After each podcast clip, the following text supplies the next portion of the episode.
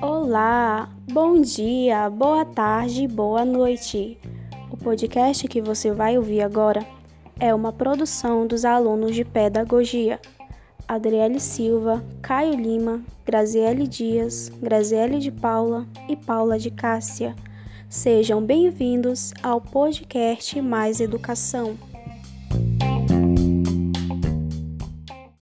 Hoje iremos falar sobre o tema de como a educação ela pode libertar o sujeito de suas amarras de submissão frente ao poderio estatal.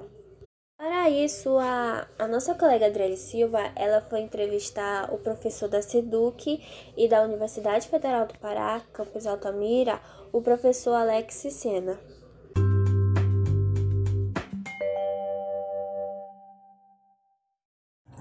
Oi, gente, eu sou a Adriele, estudante de pedagogia, e vamos bater um papo com o professor Alex Sena, professor da SEDUC e da Universidade Federal do Pará, campus Altamira. Professor Alex, é um prazer entrevistá-lo. Professor Alex, no seu ponto de vista, a educação está sendo incentivada pelo Estado como deveria? Para os alunos procurarem sempre progredir pensantes, ou as escolas os tratam semelhante a sujeito e objeto, para fazer parte de mais mãos de obra de um grande mundo globalizado. Bom, olá, Adriele. Primeiramente, uma satisfação poder ser entrevistado por vocês, poder contribuir de alguma forma para esse trabalho, para a construção desse trabalho. Bom, em relação a essa construção de um, um, ser pensante né, dentro da escola, da formação de um ser pensante dentro das escolas, é, a gente tem que saber né, diferenciar alguns tipos de formações que nós temos, desde a educação básica até a educação é, superior. É, nós temos inicialmente a ideia de que o aluno dentro da escola ele deve ser é, preparado para o mundo, preparado como um cidadão, em que ele possa, é, em que nós professores, né, possamos trabalhar nele alguns valores, princípios em que ele vai poder utilizá-los em sociedade. É, quando a gente parte por uma visão mais é, de formação profissional mesmo, realmente hoje as escolas é, passam por um determinado dilema, né? preparar ou não esse aluno para o mercado de trabalho de forma imediata. É, recentemente, é, no governo Temer, foi aprovado a reforma do ensino médio, na qual é, o ensino médio a partir deste ano, agora de 2022, vai passar por uma completa reformulação. Então, é, a partir deste ano, os alunos vão poder né, ser direcionados a determinadas é, áreas de conhecimento é, nas quais eles possuem maior afinidade. Só que o grande é, X da questão de toda essa reformulação do ensino médio é que a partir de agora os alunos também poderão é, escolher pelo ensino técnico integrado. Né? Algumas escolas já começaram a implantar é, esse modelo de, de ensino é, em algumas regiões. Né? Os estados, na verdade, já começaram a implantar, não, não em sua totalidade. Né? A gente vai ainda encontrar aqui no, no, na nossa região várias escolas com modelo tradicional, mas reformulados por essa questão das áreas de conhecimento do ensino médio. Mas onde que eu quero chegar? Que a questão do nível técnico hoje, ela tem sido trabalhada, fomentada muito fortemente pelo Estado. E a gente sabe que os salários de quem possui nível técnico é muito menor de quem possui um ensino superior. Isso entra é, em consonância também com muito que é do que é falado através do Ministério da Educação dessa atual gestão, pelo atual presidente também, sobre é, o nível superior não ser essencial, sobre o nível superior ser apenas uma questão de status, de que a gente precisa é apenas formar profissionais técnicos capazes de atender a uma necessidade imediata do mercado.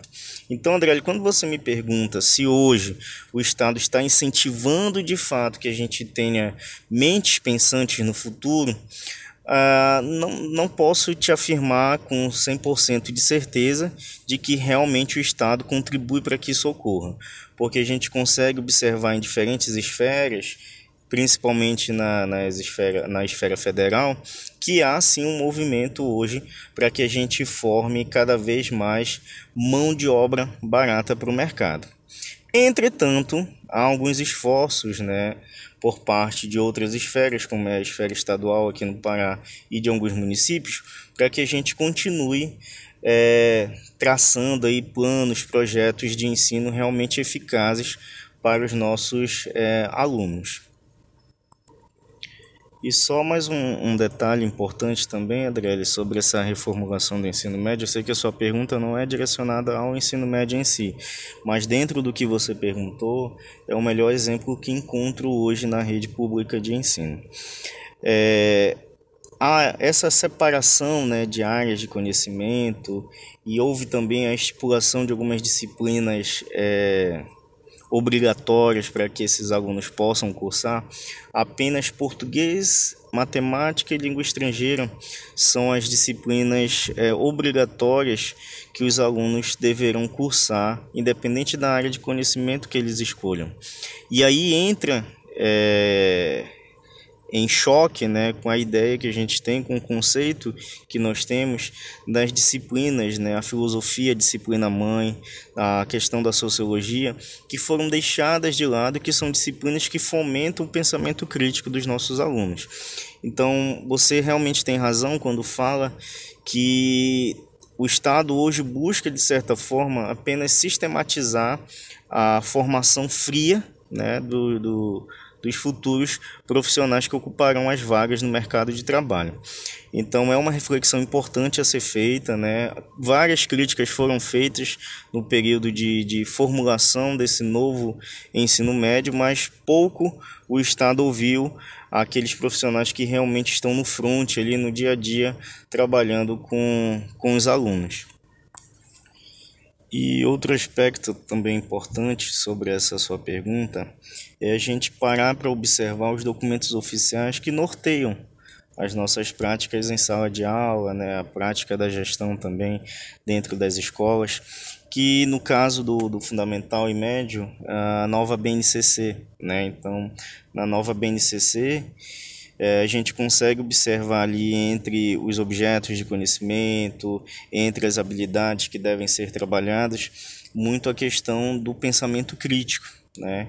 E eu garanto a você que muitos dos nossos professores hoje, tanto na rede estadual quanto municipal, é, buscam trabalhar os seus conteúdos de forma crítica, em que pesem tudo que relatei para você sobre né, as interferências do Estado em relação a reformulações de etapas de ensino. Então, nós professores fazemos nossa parte. O Estado, por outro lado, né, para atender a determinadas demandas, acaba é, deferindo determinadas leis, determinadas portarias, com a finalidade né, de sistematizar todo esse processo de ensino, como já falei, de um, num formato frio, sem, sem um caráter é, reflexivo, crítico e pensante dos nossos alunos.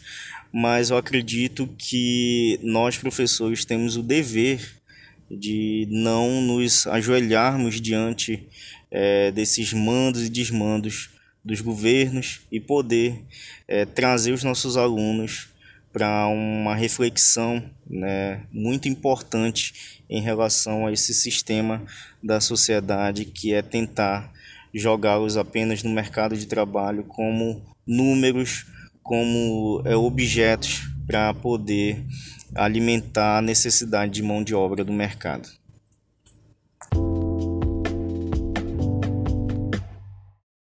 Professor Alex, nós sabemos que o professor não é aquele que transfere conhecimento, mas é aquele que procura incentivar seus alunos a construírem um conhecimento. Diante disto, qual a, as metodologias, na sua opinião, deveriam ser mais utilizadas nas salas de aula que proporcione essa construção de conhecimento? Bom, André, em relação a essa sua segunda pergunta, é, de certa forma já é, adentrei um pouco nela na primeira pergunta ao mencionar os documentos oficiais. É, como falei, a nova BNCC ela norteia a nossa prática didática sempre no sentido de incentivar os nossos alunos a construírem o próprio conhecimento através é, de uma metodologia interacionista, né, na qual a gente possa possibilitar a construção do conhecimento através da interação aluno-aluno, aluno-professor, professor-aluno, enfim, através de todas aquelas interações que nós conhecemos, né? E deixando de lado aquele método tradicional do abre aspas, é, giz e cuspe, fecha aspas, em que apenas é o professor falando com informações no quadro sem nenhum tipo de interação, sem nenhum tipo de feedback com os seus alunos. É, quando você fala metodologia, me vem muito à mente a questão das metodologias ativas, né, que é a grande discussão hoje no campo pedagógico. Possibilitar ao aluno que ele é, tenha uma postura ativa nesse processo de ensino-aprendizagem. E fazer com que o aluno tenha uma, uma postura ativa é justamente você entregar nas mãos dele a possibilidade dele ter uma ação autônoma em trazer para a sala de aula a construção da aula, né? a responsabilidade da construção da aula. Então, quando você, como professor, transfere essa responsabilidade para o aluno, você está dando a chance para que ele pesquise, para que ele busque novos conhecimentos, para que ele possa compartilhar com os demais alunos é, em sala de aula e assim, como você disse, possa partir para a construção do conhecimento através da sua autonomia.